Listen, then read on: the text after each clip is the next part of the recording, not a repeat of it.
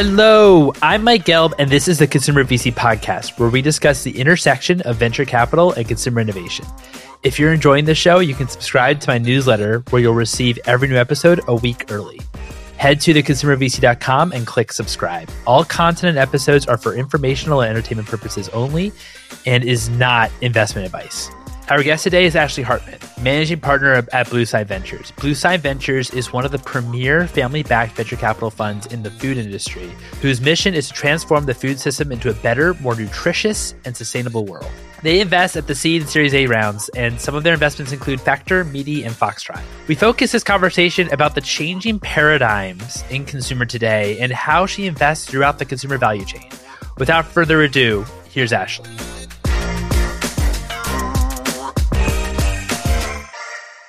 Ashley, thank you so much for joining me today. How are you? I'm great. How are you? Thank you so much for having me. Oh, thanks so much for coming on the show. I know we've been talking about this and jamming on this for some time, so really appreciate you being here. So let's start from the very beginning. What was your initial attraction to food and also to head into the food business? Yeah. So our mission at Bluestein is to make the food ecosystem better, healthier, and more sustainable.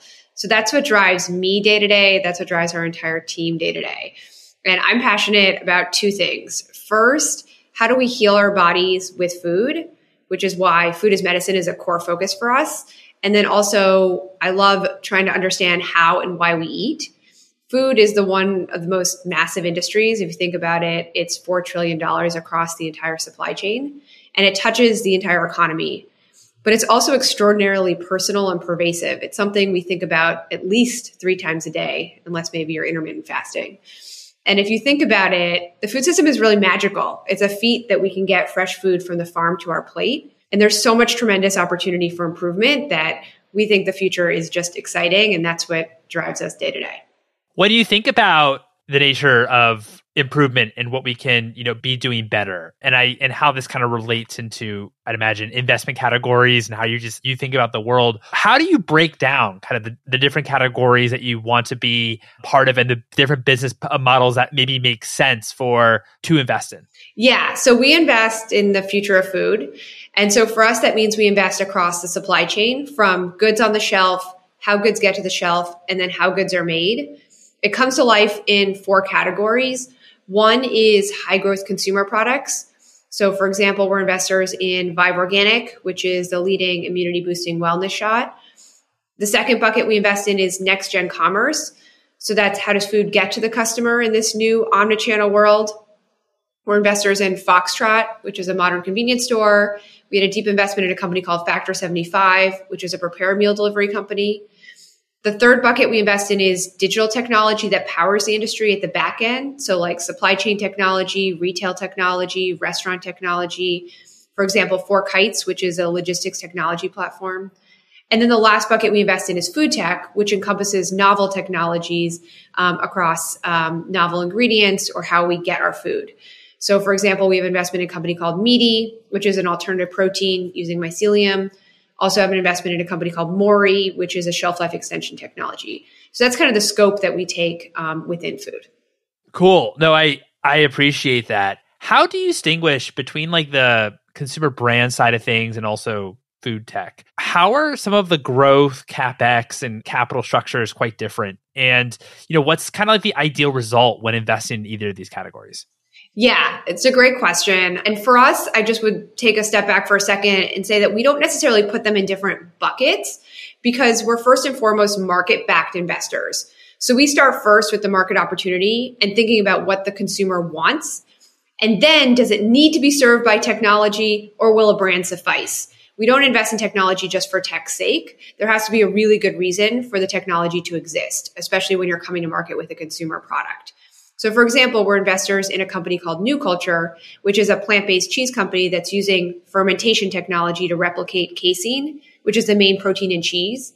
And the time we made the investment, we were interested in the plant based cheese set because no one had been able to solve taste or texture. But when we dug into the space, we found the reason for that was because they're missing casein, which is the key ingredient. So that pushed us to a food tech company But if you can solve it with a brand, that's much simpler and easier. And we would much prefer to invest, you know, in a brand than having to worry about kind of commercializing a new technology. But obviously, as you pointed out, the cap structure and the growth will look different. So if you have proprietary intellectual property, there's bigger potential upside, but it obviously takes a lot longer to develop the technology and commercialize and requires higher capex needs. But when we look at an investment, we want to build a large, sustainable business that move the needle in the food industry alongside our mission. So that means that we have to think about how do we return the fund with any one investment, be it consumer or food tech. There's so much emphasis when it comes to venture capital when people think of venture capital um, they think of you know pure software businesses. I sometimes hate the word technology because because um, sometimes when people think to, uh, say technology what they're really meaning are, is software. But you know food technology is technology but it's not you know software businesses. Do you feel like there is it's still underserved or there is insufficient amount of capital on the supply side within that goes into food tech and also investing in consumer brands in terms of the innovation and opportunity that, that there is like is there uh, room for innovation across the supply chain yes yeah but but also is there like a lack of capital do you think that are actually going towards you know food tech and consumer brands in this in today still yeah, I mean, I think that there's been an explosion in investment around just every category over the last two years. But I think the food industry is still underserved because it's not as I'd say sexy as kind of crypto or fintech or SaaS. And so there are, and I think you need with food, there are so many moving parts across kind of distribution, supply chain, getting on the shelf, retail. There's so many different channels that you really, it's important to have strategic investors alongside companies to help them grow. And I think there's still a dearth of focused food and consumer investors in the space. So I still think there's tremendous opportunity and we're only scratching the surface of innovation.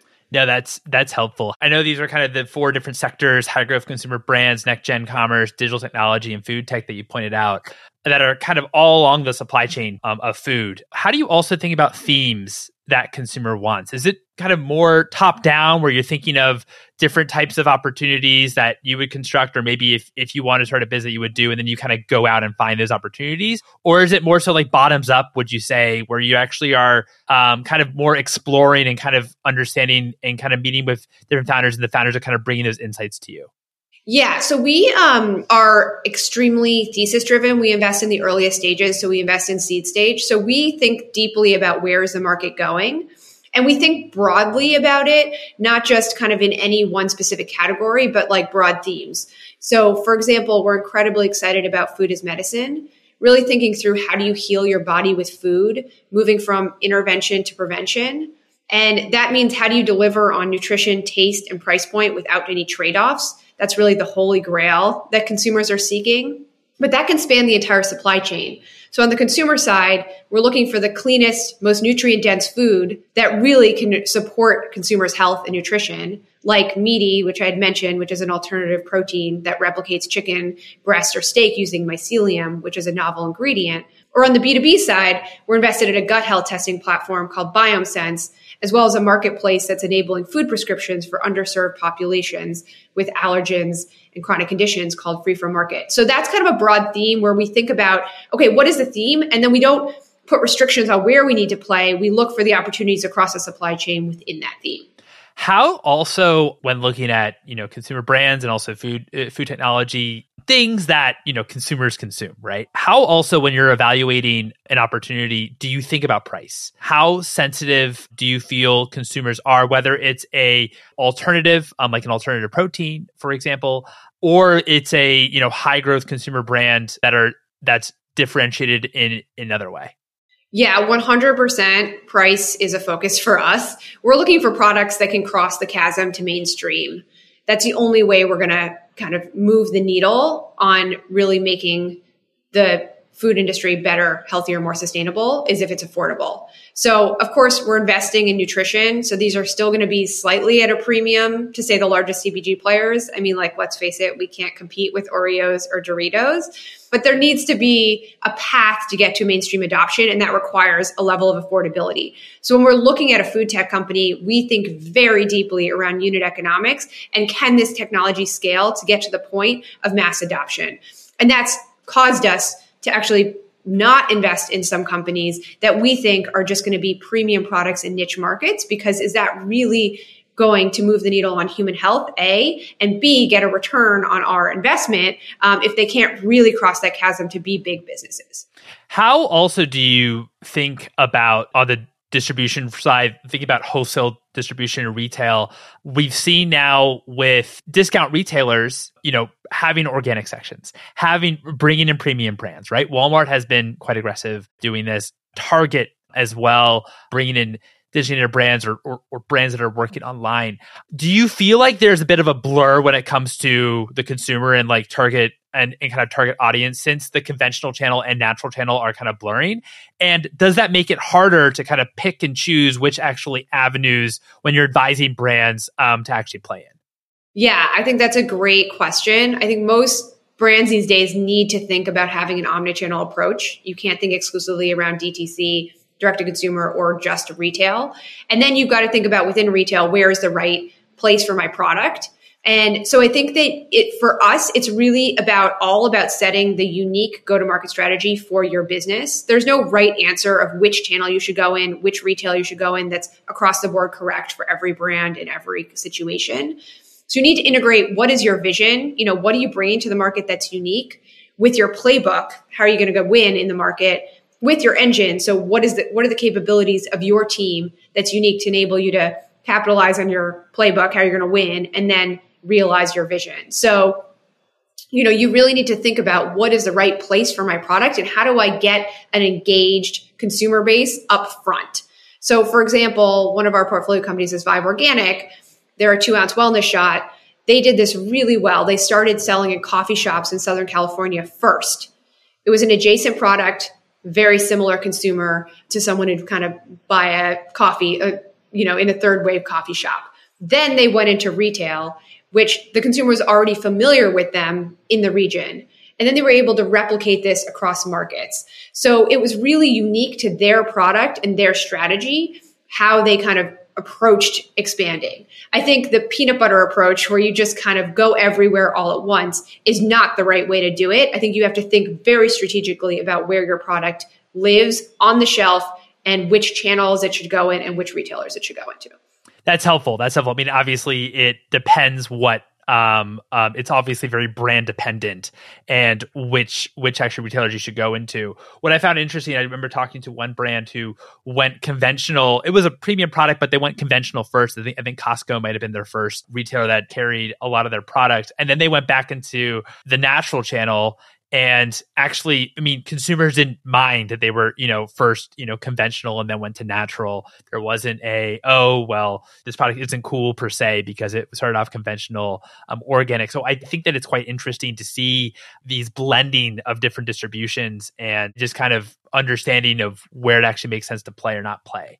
Yeah i don't think there's a right w- place you can go anymore um, because I think consumers are accepting that there's going to be premium products or not premium, but independent products and new emerging brands in all channels. And I don't think there's a negative halo anymore. So I think you're totally right. I know this is dependent, but if you are maybe a digitally native brand and you are thinking about expanding into it's a food product, of course, and you're thinking about expanding into retail, what are maybe some considerations that you should be thinking about when you're actually picking your channel? Yeah. So I would think through, there isn't really, as we kind of have been talking about, there's no right answer. It depends on your kind of product strategy, your team. Some questions I'd kind of bring up to ask yourself about retail is one, is there a natural place in the retail set where you're going to go? Or are you going to have to build a new category? Two, how does your price point compare in the set? Are you premium? Are you going to be in line depending on kind of which retailers you're choosing to go into? Do you have a margin structure to succeed? I mean, going, Retail obviously is a very different unit economic profile than going online. And then how do you acquire customers at retail? What's your playbook? How are you going to build that kind of um, engaged consumer base who's going to take you off the shelf? You know, I always say the easiest part is getting on the shelf. The hardest part is getting off the shelf. So you really need to think through these questions and really have that strong strategy to make sure you succeed. I know that Bluestein Ventures, it's very um, focused about food top down. I mean, from um, all the way from you know how the retail side of things, brands, also supply chain, really like the whole. But as you pointed out, these are a lot of different, you know, models and a lot of different types of businesses that you're actually advising and dealing with and investing in. How do you construct? Because I would imagine it's pretty challenging to construct, approach portfolio construction. For example, when you aren't looking at similar types of businesses. It's it's all the same theme, but but they actually are different models. How do you approach portfolio construction generally?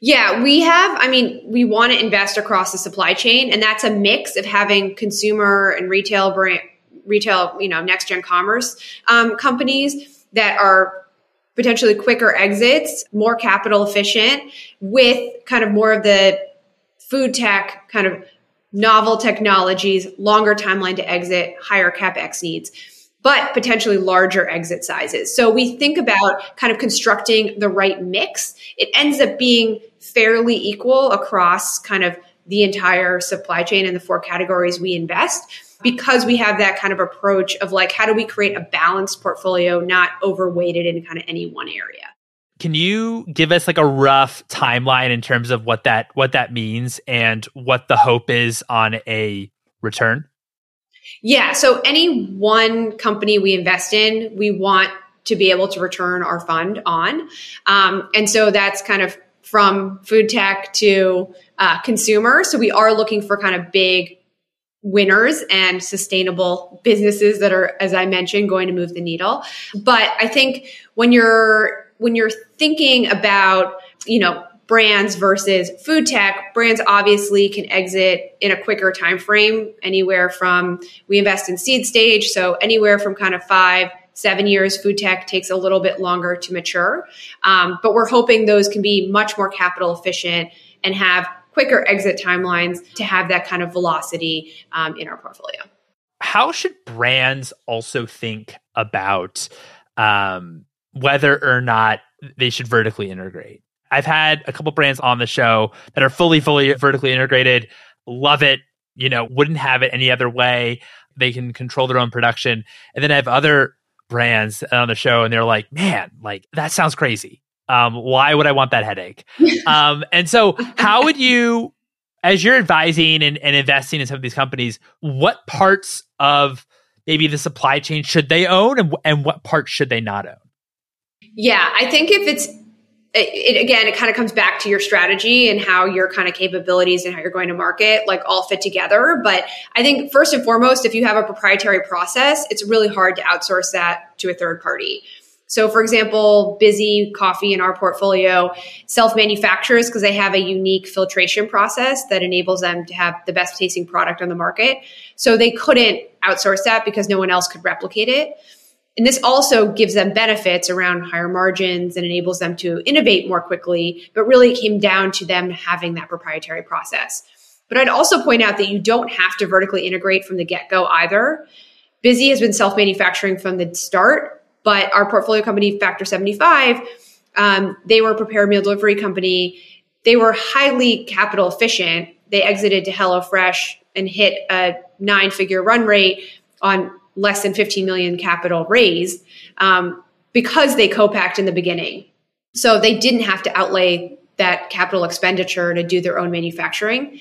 And then once they got to scale, they moved into their own facility. So they were actually able to take learnings from the co-packer and, you know, all the kind of mistakes that the co-packer was making and then parlay that into their own manufacturing. So it cut down on so much wasted cost and figuring it out themselves. That said, obviously there was a trade-off in that in the beginning it hampered, you know, on a small extent quality and innovation in the earliest days. So you kind of have to just weigh the trade-offs on what kind of capital structure you want to um, you want to have in your company and also how you want to go to market. How should no, and I I I really appreciate that example um, about Factor. Um, how should brands think as well about fundraising? And it's become a lot more maybe in vogue or or popular as well to use kind of debt debt when it comes to actually financing especially when it comes to you know the working capital needs but how should brands think about what equity dollars should be used for versus other ways of fundraising yeah, I love this. Uh, love this question because um, I think you should think creatively about your capital structure and debt. You know, equity has a place and debt has a place. I think when you're hitting a potential recession or pullback or inflationary environment, you just need to be careful when you take on debt because it can really hamstring your business. So I think it's a huge asset, but you just have to make sure that you understand the covenants and kind of what you're getting into um, when you take on debt. But I think overall, um, especially in this environment, I think the promise of brands has always been more capital efficiency and quicker exit timelines, as we've been talking about and that means that you know you just have to make sure that you're you know being capital efficient over time and raising at the right valuations. Um, so i think you should be make, making sure that every dollar is doing the most for you whether it's debt or equity. That's helpful. I mean can you can you walk us through as well what you're seeing at the seed stage and, and kind of describe the current landscape? And also where should they be at that investors would like them them to be at when they're raising a seed round yeah. So um, at the seed stage, I think you are, you know, seeing more right sizing in valuations, and I think some, you know, founders are understanding that they're not tech companies and they are brands and consumer companies, and they need to just raise at kind of the right valuation that's going to make sense for both the investor and them. Right? It's really, you know, it's to the benefit of the founder to raise at the right capital structure early on because it gives you so much more flexibility to test and learn and make mistakes without having a target on your back that you've got to have to grow into this valuation immediately when you're not ready for it ahead of product market fit. So where we invest, you know, I think every kind of investor has their own model. We don't put a specific dollar figure or, you know, margin structure on a business um, that they have to hit in order for us to invest because we invest early and that makes means that it's different for different companies. I'd say that, you know, at the seed stage, you should be somewhere in the we look at kind of brands usually in the kind of million dollar run rate um, stage um, when we're kind of doing a first institutional round of capital. But that's very loose. We've done everything from pre-revenue to kind of up to maybe three to five million. When you see a brand that's in a million dollar run rate uh, stage? So they're obviously post launch um, they have customers maybe they're in um, a few retail stores or maybe it's only online. But what are kind of some characteristics that you have to see for that brand that you think then could become you know a $100 million brand in revenue? Yeah we look at when we're we're looking at kind of the earliest stages we look at a combination. Obviously we have our kind of scorecard. You've got to look at everything. But it's really a combination of a what is unique about your product and what are you bringing to market that is differentiated? First and foremost that's what we care about how are you going to move the needle in the food industry? Then it's do you have a unique go to market strategy in which you're going to come to market and be able to, you know, expand and build that engaged consumer base and start with a an early adopter and then be able to cross the chasm. And then do you have the team, right? We're investing heavily behind the founder at the earliest stages and that is so incredibly important to us. So it's really the combination of those three things that we look for. And then you layer on do you have the right unit economic profile to enable you to expand and to really realize this? And do you have the right valuation structure? And all of those questions kind of come after. How do you analyze, especially for on the brand side versus, you know, the food tech side where like the food tech, like there obviously is product differentiation or some IP there. But on the brand side, there might not be maybe IP. How do you kind of analyze product differentiation on that side of things? Yeah. So I think, you know, obviously it's, you know, there's no kind of proprietary IP to a brand. So it's really about what are you bringing that's different to the market. So for example, you know, Vive Organic, they were one of the leading shots on the shelf. There maybe was one other brand, but they were really creating that category. And so that to us was differentiated. When we invested in Bizzy Coffee, there was very very early days in cold brew coffee. Um, and so and there were only self single serve products on the shelf. There was no one really servicing the kind of multi serve at the right kind of price point for the customer. And no one was doing it successfully online. And Bizzy was the number one uh, brand on amazon. And so there were some signs that they you know differentiation across kind of what they were doing. And there were ways that they were doing it with their unique go to market strategies and their way of kind of producing products that were differentiated that we felt felt were sustainable advantages that would sustain over time. I know we've talked a bunch about brands here. I know that's only part of it. How do you think as well about retail and how has consumer shopping maybe has for food uh, changed? I such a good question. Um, love thinking about kind of how consumers shop. So I think I think retail is changing dramatically, and you're seeing omnichannel shopping really start to mature. So with online shopping, be it delivery or pickup, consumers are spending less time in the store, which means less time for serendipity and less time for impulse purchases while you're shopping for staples. So convenience is where you're getting consumers to go to the store, which means you need to target retail and merchandising to meet specific impulses, be it a meal solution for tonight, curated selection for discovery, or other kind of exciting experiences. At the same time, consumers are influenced from so many different angles right now. So it's really all about creating strong content and community to engage consumers across channels and give them a reason to shop. That's why you're seeing the biggest retailers investing heavily behind content, going deep into their own recipe apps, for example, partnering with TikTok influencers. I mean, you just saw Walmart announce this week that they're partnering with Roblox to launch, you know, stores in the metaverse to give kind of one salient example. And one of our portfolio companies that's doing this really well is Foxtrot, which is reinventing the corner store model. And it's pulled all these pieces together. They have this kind of perfectly curated selection that caters to impulse purchases like meal solutions, coffee, alcohol, as well as discovery. And this all has kind of a local brand bent to it. And so they've been able to create this super strong community of loyalists kind of around the brand. So that's kind of just one example of like an area that we're really excited about. No, that's that's really interesting, and as well. I mean, I love that idea of you know kind of reinventing the the convenience store or the corner store, and also putting, of course, local brands in there, and it's not just you know national um, ones. How did you meet Andrew Bluestein, and what was kind of the founding journey of Bluestein Ventures? How did it all come together? Yeah, so Bluestein Ventures has been around eight years, started in 2014 around kind of two um, key insights. One, consumers are changing what they're eating, right? Paleo, plant based, keto. All of these terms were very much at the fringe in 2014. Now they're totally part of the mainstream. And then, second, consumers are changing how they're getting their food from shopping in a grocery store to being able to order online, from going to a restaurant, picking up your food to having thousands of um, options at your fingertips. So that was kind of the genesis to Blue Bluestein Ventures. Andrew's mom, Ilene Gordon, at this time was the CEO and chairman of Ingredion, which is a Fortune 500 ingredient company. And she was leading a complete transformation of that business, but obviously happening at a very different stage and scale than the earliest stages of the innovation happening in the food industry. So the Bluesteins really wanted to have an impact with their time and dollars, um, which is what brought them to kind of early stage food. So that's kind of the genesis of Bluestein Ventures, and we've been off to the races ever since. Andrew and I started working together six years ago and kind of opportunistically met and shared a similar passion for food and commerce and um, brought a complementary set of skills. So Andrew came from a consulting background, very strategic.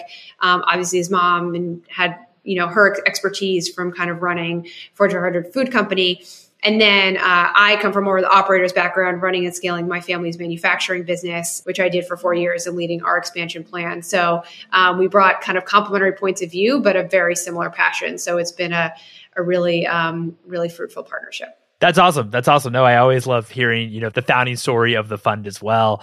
You mentioned, you know, paleo and and other diets that were very popular maybe back in 2014 or, you know, were kind of on the fringe back in 2014 and now they're, you know, mainstream now. Um, a lot of people are maybe aware of paleo. What are maybe some terms, diets that maybe are on the fringe now that you think are going to be popular or interesting in the coming years that are going to be more kind of mainstream or just maybe just like a way of thinking?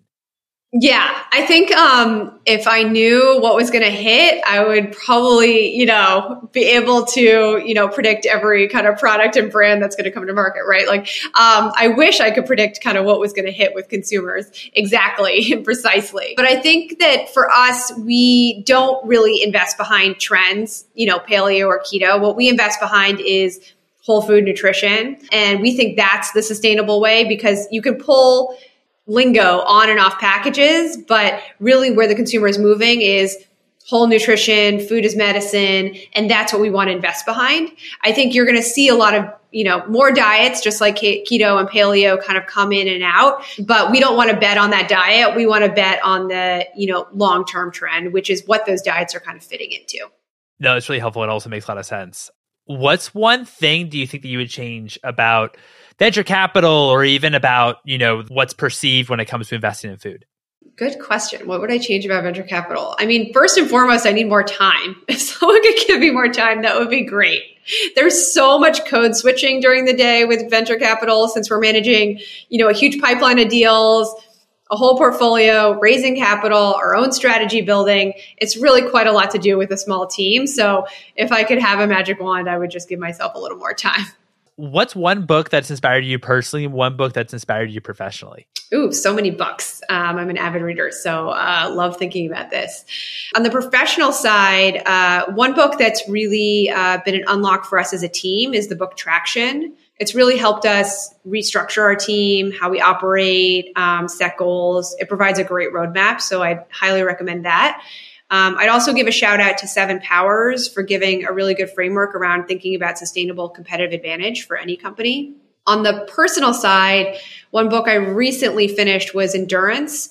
Um, that was super inspiring. It's a story of Edward Shackleton, who went to traverse the Antarctic with a crew of 27 men in 1914 but the boat sank. And so it's a true story that reads like fiction. Uh, such great themes of perseverance, grit, strategy, leadership, and teamwork. I mean, he was able to kind of pull together his team, and every single one of his men survived in spite of terrible, terrible odds after traveling like 800 miles in the worst conditions known to man. So um, it was it was definitely really inspiring. No, I, I, I appreciate you sharing these three. I'm really excited to add them to the book list. My final question to you is what's what's one piece of advice you have for founders? Well, founders inspire me every day, so I always take advice from them. But if I could give uh, one piece of advice, it would be your job is to set the vision, hire great people, and don't run out of money. And all three are equally important, and you can't let any one leg of the stool uh, fall down. Love it. Love it. No, I love that. Set the vision, hire great people, and don't run out of money. Ashley, this has been terrific. Thanks again so much for your time.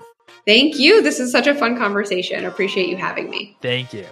And there you have it. It was such a pleasure chatting with Ashley. I hope y'all enjoyed it. If you enjoyed this episode, I'd love it if you'd write a review on the Apple Podcasts. You're also welcome to follow me, your host, Mike, on Twitter at Mike Gelb, and also follow for episode announcements at Consumer VC. Thanks for listening, everyone.